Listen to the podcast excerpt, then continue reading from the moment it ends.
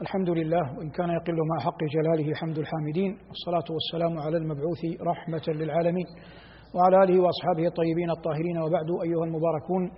هذا لقاء في هذا الدرس المبارك في هذا المسجد المبارك وعنوان لقاء اليوم متاع الحياة الدنيا. مضاف ومضاف إليه والدنيا صفة للحياة.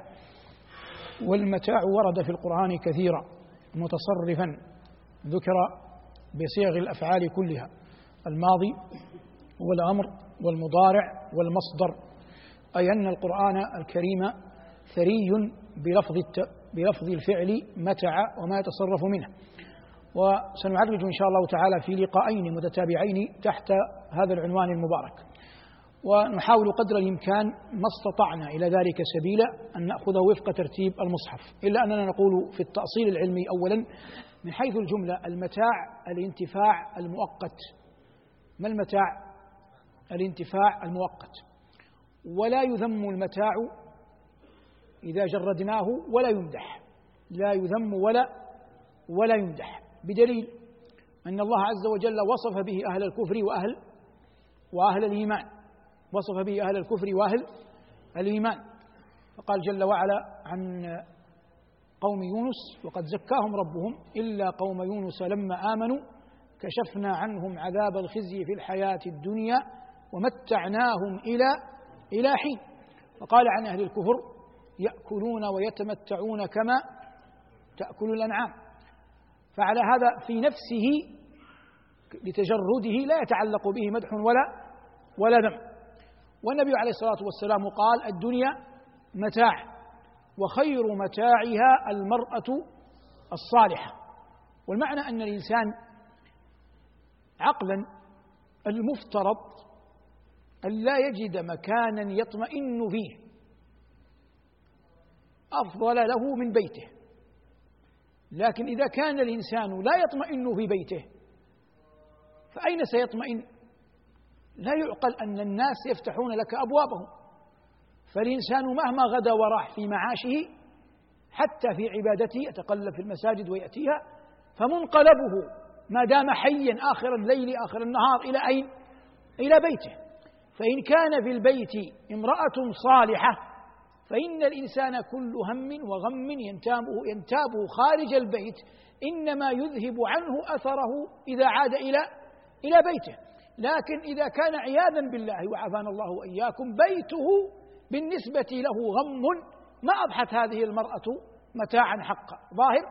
وهذا يجعل حال الأزواج يعني الزوجات حالهم وشأنهم والأمانة الملقاة على على عليهم كبيرة جدا يجب أن يفقهوها. نعود فنقول المتاع هو الانتفاع المؤقت. والعرب تسمي ما لا يعبأ به ولا يتنازع الناس من أجله ولا يلتفت أحد إليه.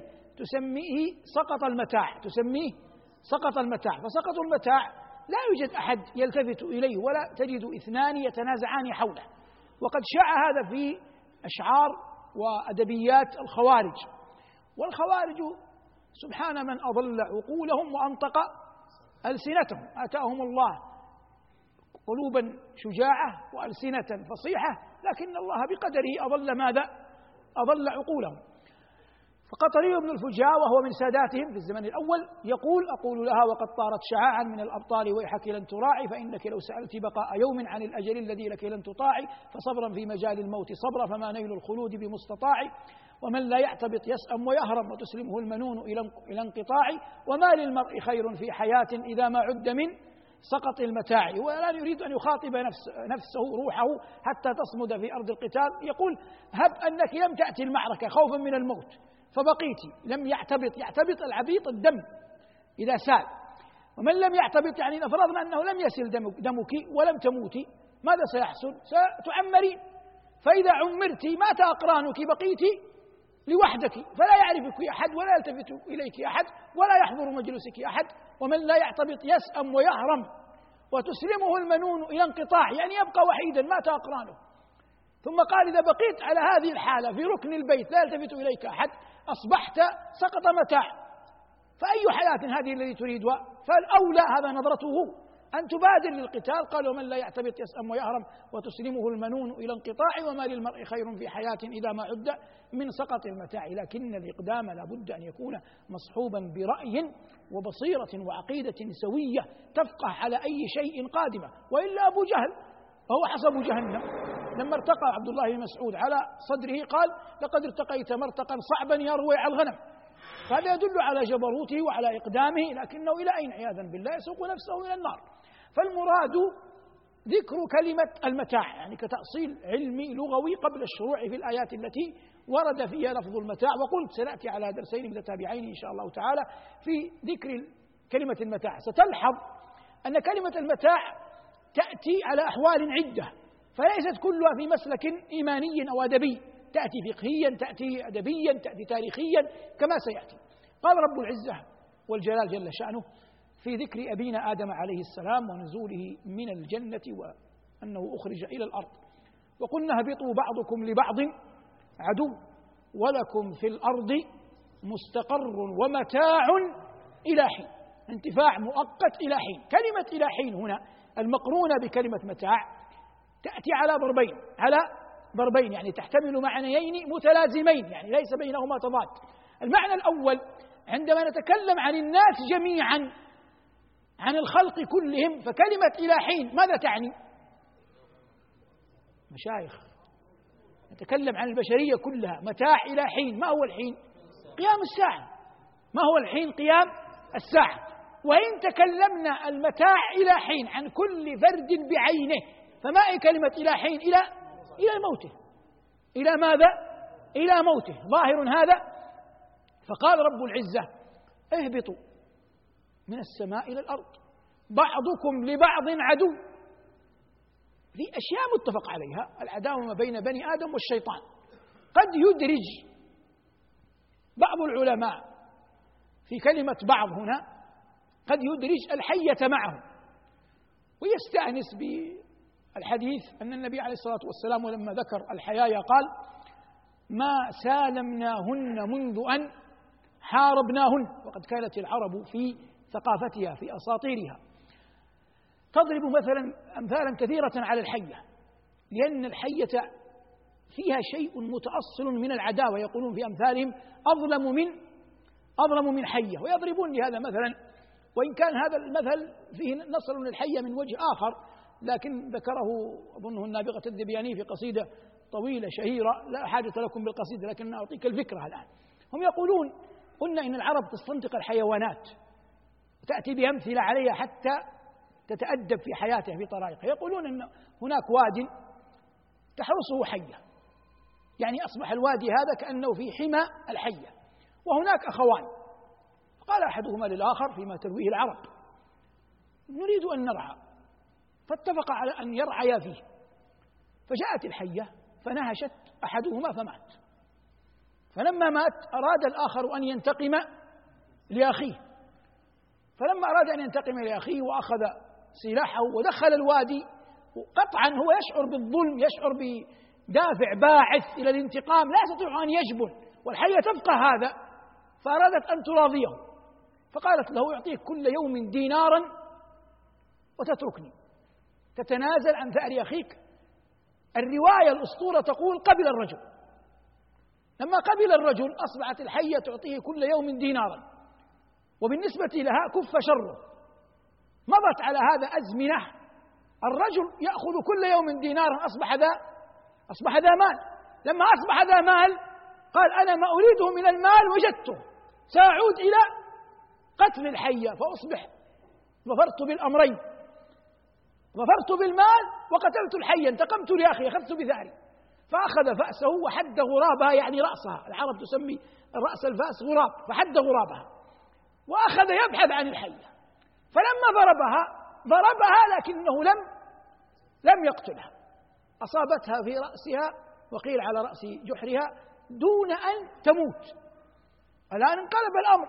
أصبحت الحية تبحث عن عن ثأرها. فقال لها نعود كما نعود كما كنا. قال النابغة هنا وهو يسطر هذا وهذا الفرق ما بين النظم وما بين الشعر.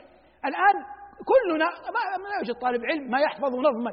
مثلا ابن مالك يقول والخبر الجزء المتم الفائدة كالله برا والأيادي شاهدة وبعد لولا واجب حذف الخبر كما تقول لولا زيد في أجر. هذه منظومة لكن ما فيها روح الشعر إنما هي تأتي بالقواعد المتفرقة تجمعها. فنحن نحفظها يحفظها طلبة العلم من باب أنها تحفظ العلم لكن ما فيها ماء الشعر. لكن النابغة يأتي بالمثل يقول فلما وقاها الله ضربة فأسه وللبر عين لا تغمض ساهرة.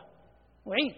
الآن هو ذكر القصة. في إحدى الأبيات يقول فلما وقاها الله ضربة فأسه وللبر عين لا تغمض ساهرة. لأن من الذي غدر بالآخر؟ هو غدر بها. وهي كانت بارة به. فهو يريد أن يقول لك إن المكر السيء لا يحيق إلا إلا بأهله. وهذا الذي جاء به القرآن. مكر السيء ولا يحيق المكر السيء إلا بأهله. فقال النابغة الأبيات طويلة لعلكم تراجعونها في مصادرها لكن قال وللبر عين لا تغمض ساهرة آخر المطاف تقول له الحية محال أن نتفق. لماذا محال نتفق؟ تقول له أنا أرى أثر الضربة فلا آمنك. وأنت ترى أثر قبر أخيك فلا يمكن أن تعطف عليه. ما دمت أن ترى القبر سيحيي فيك الثأر.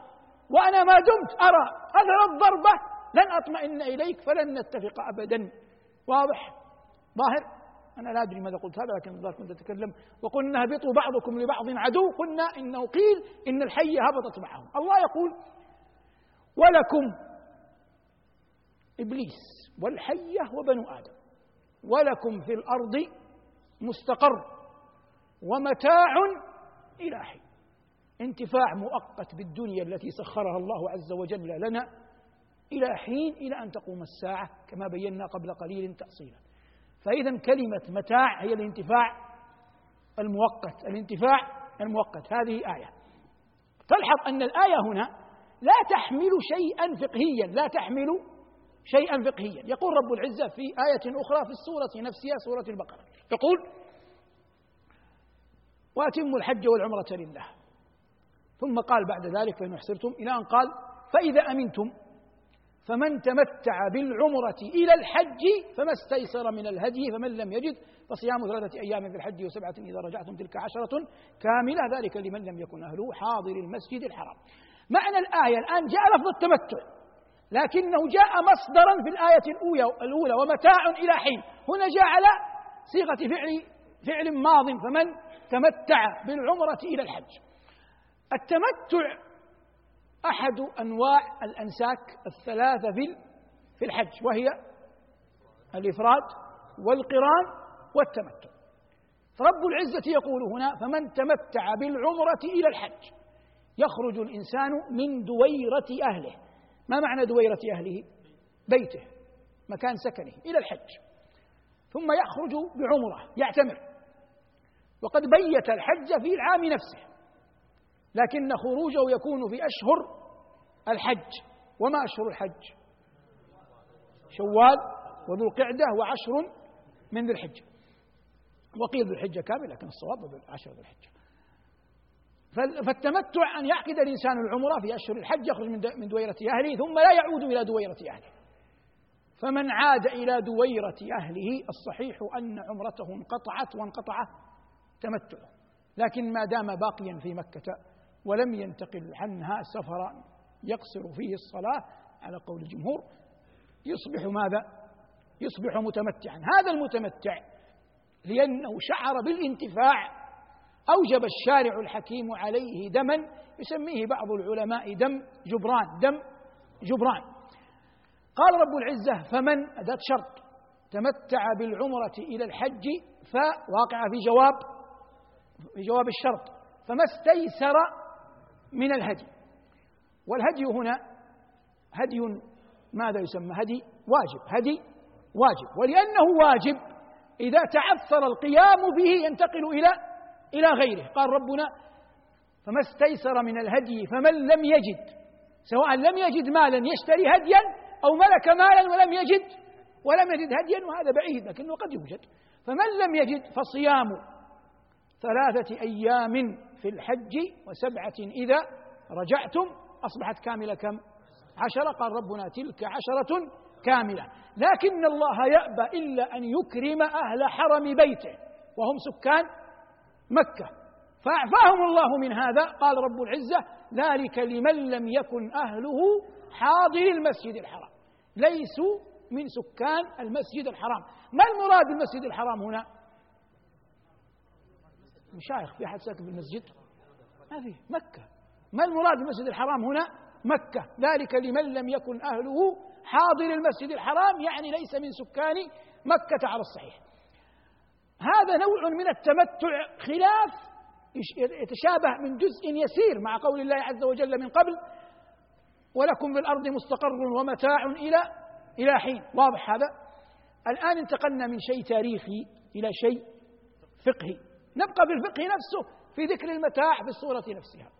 شرع الله عز وجل الطلاق وأذن به. والطلاق يقع على أضرب وليس المقام الآن مقام تفصيل الكلام في الطلاق لكن المقام في كلمة متاع. قال رب العزة وللمطلقات متاع بالمعروف حقا على المتقين. وللمطلقات متاع بالمعروف حقا على المتقين. هنا تلحظ أن الشارع على خلاف بين العلماء وجوب وغير وجوب لكن فلنقل بالوجوب أوجب مسألة أن المطلق يعطي مطلقته متاعا. الآن حتى تعلم عظمة الشرع. عندما تطلق المرأة أصيبت من جهتين من كم جهة؟ من جهتين الجهة الأولى أنها فقدت زوجها وليس أمرا هينا فتحتاج إلى شيء يجبرها والأمر الثاني هي لا تستطيع أن تكون في ذمة أحد بعد زوجها الأول حتى ماذا؟ حتى ماذا؟ تنقضي العدة فترة العدة هذه هي لا تستطيع لا تستطيع أن تتزوج. إذا لا يوجد زوج ينفق عليها. فلما تعطى متاع من نفس المطلق فهذا المال الذي فرضه الله عز وجل لهذه الزوجة يجبر الكسرين يجبر يجبر الكسرين. المطلق نفسه أعطى مال في الوقت نفسه المال هذا تستعين به على حياتها حتى يكتب الله لها زوجا آخر. واضح؟ واضح المعنى. إذا هذا واضح الله يقول وللمطلقات. هذا في ظاهره عموم في ظاهره عموم. ليست هناك مطلقة مستثناء. لكن قال الشافعي رحمه الله في آخر قوليه قال إن إن المطلقة إذا كانت مطلقة قبل المسيس قبل قبل المسيس يعني قبل أن يدخل عليها فإنها ليس لها متاع. قلنا يا أبا عبد الله لماذا ليس لها متاع؟ قال رحمه الله لأن المطلقة إذا طلقت. وقد لم يكن هناك جريان وطئ يعني ما أتاها زوجها ما دخل عليها فطلقها. كم تستحق من المهر؟ النصف. ربنا يقول وإن طلقتموهن من قبل أن تمسوهن فنصف ما فرضتم إلا أن يعفون أو يعفو وقد فرضتم لهن فريضة فنصف ما فرضتم إلا أن يعفون أو يعفو الذي بيده عقدة النكاح. فقال هذا نصف المهر وهي لم توطأ يكفي. لا حاجة للمتاع. فلا يعقل أن نكلف الزوج وهو لم يكن جريان وطء لتلك المرأة أن نطالبه بنصف يعطي نصف المهر ويعطي متاع. وقول الشافعي رحمه الله يستقيم عقلا ونقلا يستقيم عقلا ونقلا وليس المقام مقام ترجيح. هؤلاء هم فقهاء والدين واسع ويسر. متى يبتلى الإنسان إذا ما يعرف؟ متى تبتلى بمن؟ تبتلى بالذي ما يعرف إلا قول قول واحد. هذا أعانك الله عليه. أما من يعرف وإن أئمة الإسلام قالوا كل منه له دليل وعنده عدة أقوال تجده مطمئن النفس. لا يفسق أحدا ولا يبدع إلا من يستحق التبديع ولا يكذب أحدا ويعلم أن هذا مسائل ذكرها أئمة أعلام وتكلم فيها أئمة كرام وأن المسألة أوسع مما نتصور والدين يسر بلا شك والله لم يكتب علينا العنت وربنا يقول ما جعل عليكم في الدين من حرج صلى الله على محمد وآله والحمد لله رب العالمين. الحمد لله حمدا كثيرا طيبا مباركا فيه كما يحب ربنا ويرضى. وأشهد أن لا إله إلا الله وحده لا شريك له وأشهد أن سيدنا ونبينا محمدا عبده ورسوله. صلى الله عليه وعلى آله وأصحابه وعلى سائر من اقتفى أثره واتبع هديه بإحسان إلى يوم الدين. أما بعد نستأنف ما كنا قد بدأناه في الدرس السابق من حديثنا عن متاع الحياة الدنيا وكنا قد تكلمنا عن لفظ كلمة متاع بأحواله كلها سواء كان مصدرا أو فعلا متصرفا ماضيا أو مضارعا أو أمرا. وعرجنا عن الحديث على قول الله جل وعلا ولكم في الأرض مستقر ومتاع إلى حين وقول ربنا تبارك اسمه فمن تمتع بالعمرة إلى الحج وقول ربنا تبارك اسمه وللمطلقات متاع بالمعروف ونستأنف بعض الآيات التي ورد فيها ذكر لفظ المتاع. إذا جاء لفظ المتاع على صيغة فعل أمر فغالب أحواله أنه يراد به التهديد يراد به التهديد. قال ربنا جل وعلا في سورة هود فعقروها فقال تمتعوا في داركم ثلاثة أيام ذلك وعد غير مكذوب. قال تمتعوا هذا ماذا؟ تهديد. وفي المرسلات ويل يومئذ للمكذبين كلوا وتمتعوا قليلا إنكم مجرمون وكذلك في الزمر كما سيأتي. نبدأ الآن بالتفصيل. قال رب العزة فعقروها. ولا حاجة للتفصيل هنا لأن القصة معروفة. فعقروها أي ماذا؟ الناقة. فلما عقروا الناقة استحقوا العذاب أو أن يحين العذاب بهم. قال رب العزة فعقروها فقال من القائل؟ نبيهم صالح. فقال تمتعوا.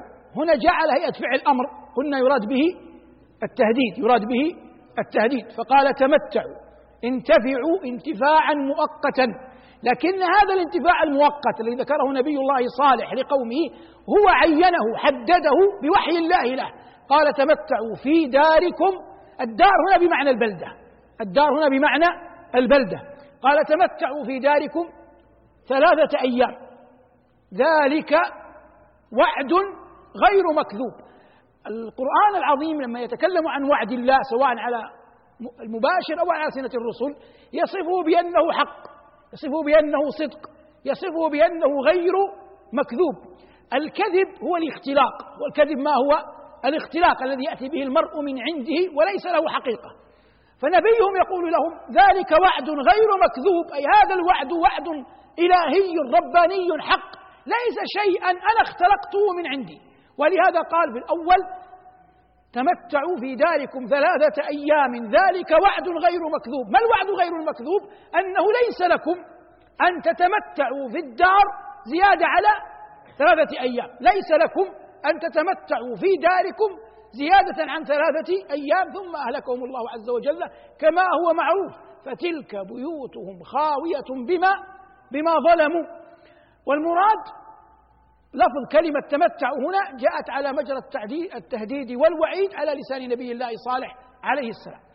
كذلك وردت تمتعوا في قول الله ورد لفظ التمتع في قول الله عز وجل في سورة القصص وما أوتيتم من شيء فمتاع الحياة الدنيا وزينتها وما عند الله خير وأبقى. هنا ليست قضية تهديد أو وعيد إنما قضية أن الإنسان يقارن ما بين متاع الدنيا ومتاع الآخرة.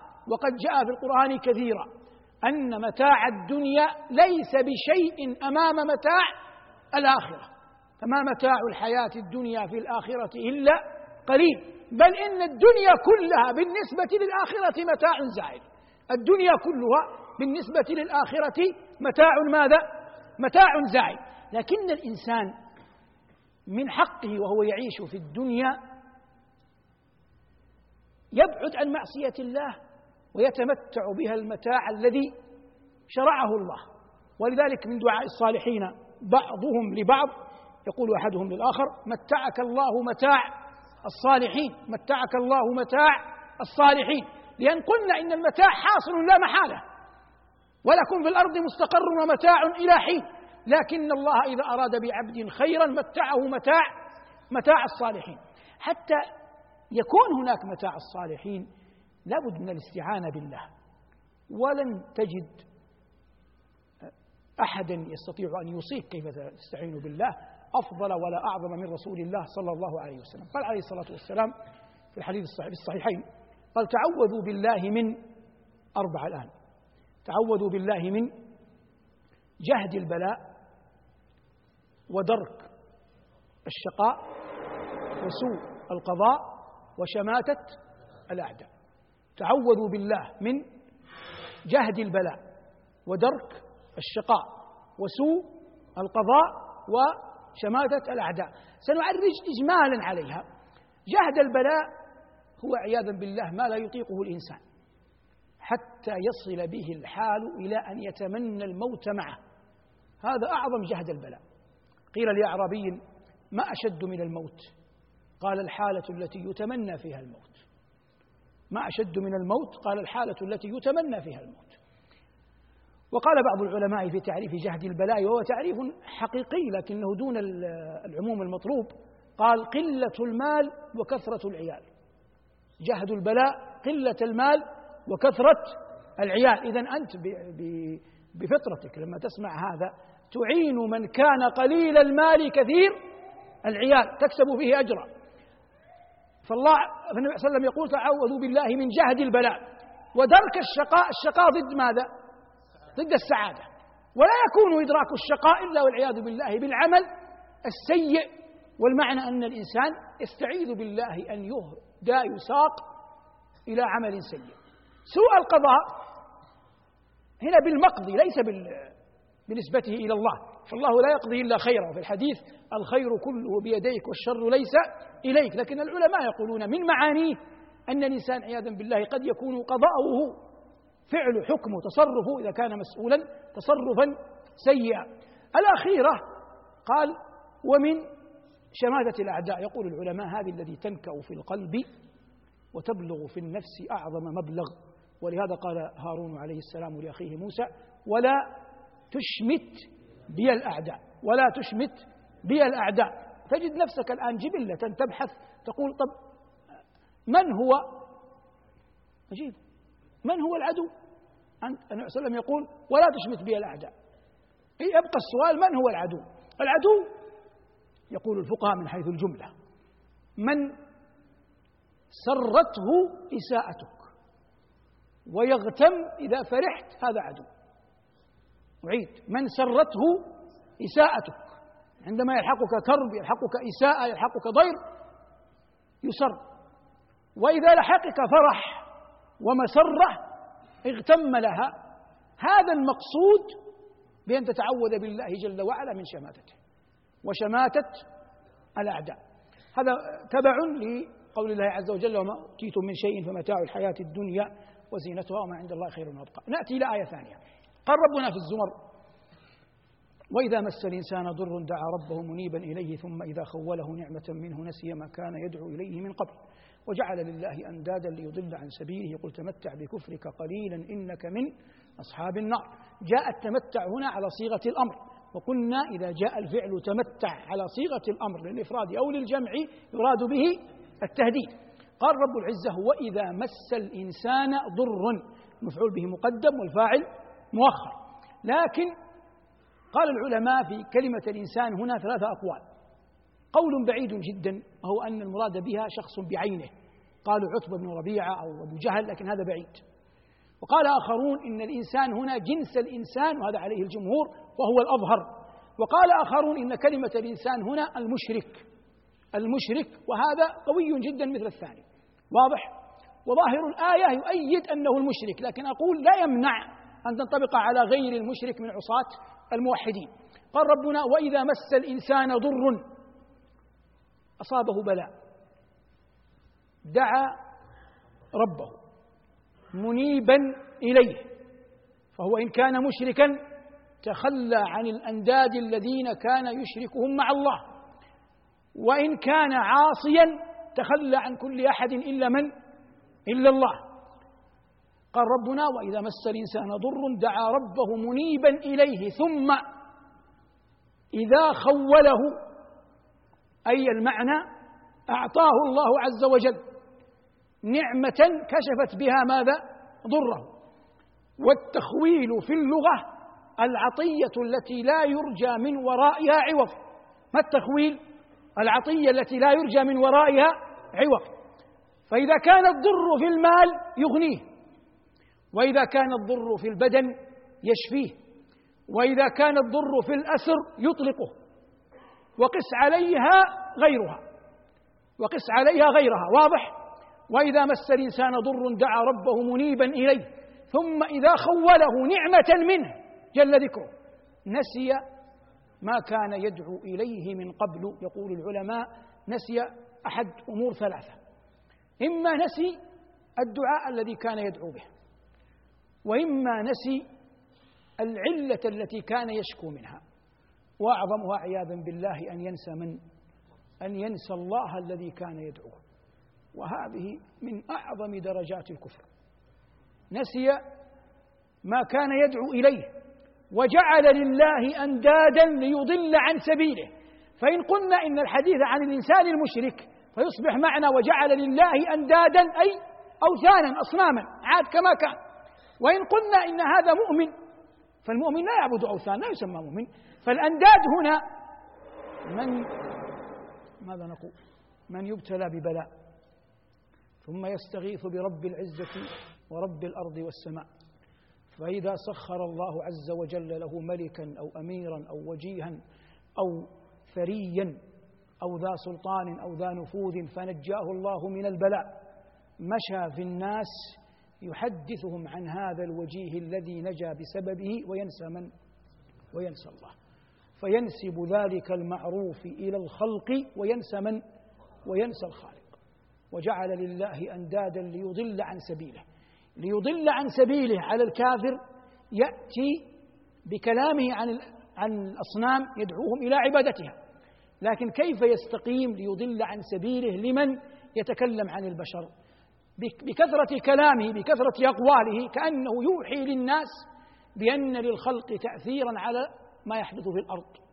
عندما يكثر الإنسان من الثناء على أحد فوق ما يستحق كأنه يقول للناس إن زيدا أو عمرا هذا له أثر في الأرض ومعلوم أن كل شيء إنما يدبر في الملكوت الأعلى.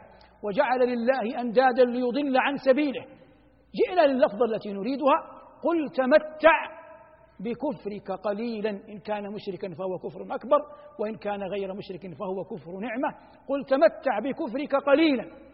مهما طال أمده مهما طال عمره مهما امتدت حياته يبقى هذا قليل. قل تمتع بكفرك قليلا. ثم قال الله عياذا بالله إنك من أصحاب النار. فإن كان مات على الشرك فالخلود خلود أبدي وإن كان لم يمت على الشرك فإنه يبقى في النار حتى يبقى في النار إن أدخله الله إياها إن لم يكن له مكفرات أخر حتى يأذن الله عز وجل بخروجه منها لأن لأنه محال أن يخلد أهل التوحيد أين؟ في النار. محال أن يخلد أهل التوحيد في النار. إذا أعظم ما ينبغي أن يتمسك الإنسان به توحيد الله تبارك اسمه وجل ثناؤه وأن يعيش الإنسان على توحيد الله وأن يموت عليه تلك منة وعطية لا تعدلها منة ولا ولا عطية. وينبغي أن نقضي أعمارنا في أن نسأل الله عز وجل ذلك من وجه وأن نعمل لتحقيق هذه الغاية العظيمة أن يموت الإنسان على توحيد الله تبارك اسمه وإجلاله. وحتى يتأتى هذا أيها المباركون كلما تأملت الكتاب العزيز ورأيت فيه ما في القرآن من ذكر عظمة الله يستقر في قلبك أن الله لا رب غيره ولا إله سواه. هذا الأمر كلما مهما كان الإنسان يكرره يقوله يتدارسه تبقى الحاجة ملحة له لأنه من أعظم الحوائج التي ينبغي أن تستقر في قلوب الناس. والشيطان لا يريد أن ينزع من أحد شيئا أعظم من أن ينزع منهم توحيدهم بربهم تبارك وتعالى. ثم تطرائق فيما يبدو لنا من الاستقراء من المدارسة من غيرها تعين على هذا الشأن على الوصول إليه الحصول عليه. من ذلك أن ترى من يغلب على ظنك أنه يعظم الله يوحده فتسعى في أن تعينه على توحيد الله فتسعى في أن تعينه على توحيد الله فإن هذا مما بالاستقراء يجعل أثر ذلك على قلبك أنت إن كنت صادقا أنك ما أجللته وما أعطيته وما رفعت قدره وما أكرمته إلا لما تعلم في قلبه من توحيد الله عز وجل وإجلاله فإن هذا يورث في قلبك تعظيما لربك فترزق به التوحيد عند الممات. وقد كان أحد السلف رحمه الله مرض وكان عنده عند رجليه وهو في مرض موته بعض العلماء المحدثين الذين يحفظون الأحاديث بالسند والرجل له مقام في العلم. فأراد محبة له أن يذكره الشهادة. فاستحيا أن يقول له قل لا إله إلا الله لمنزلته في العلم كأنه لا يعرفها. فاتفق على أن يراجع الحديث الذي فيه قول النبي صلى الله عليه وسلم من كان آخر كلامه من الدنيا كذا وكذا. فلما بدأ يراجع الحديث هما البريئان الطيبان اللذان عند قدميه عند فراشه نسي السند. اختلط ارتج عليهما. الاثنان. هذا وهو مريض. قال روى فلان ساق السند صحيحا وهو مريض. عن فلان عن فلان عن فلان عن أبي هريرة. قال صلى الله عليه وسلم من كان آخر كلامه من الدنيا لا إله إلا الله ثم مات. ما أكملها. قالوا والله مات على الهاء في لفظ الجلالة. من كان آخر كلامه من الدنيا؟ لا إله إلا الله. والله إن الإنسان يشتري كل شيء بماء عينيه ووالله بأمه وأبيه.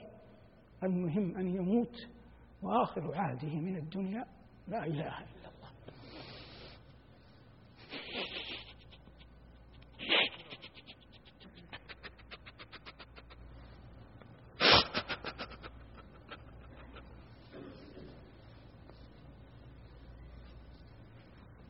والله أعلم وصلى الله على محمد وآله. والحمد لله رب العالمين.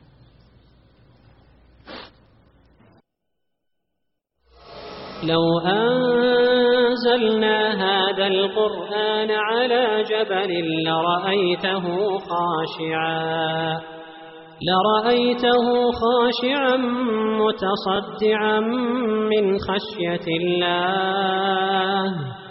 وتلك الأمثال نضربها للناس لعلهم يتفكرون.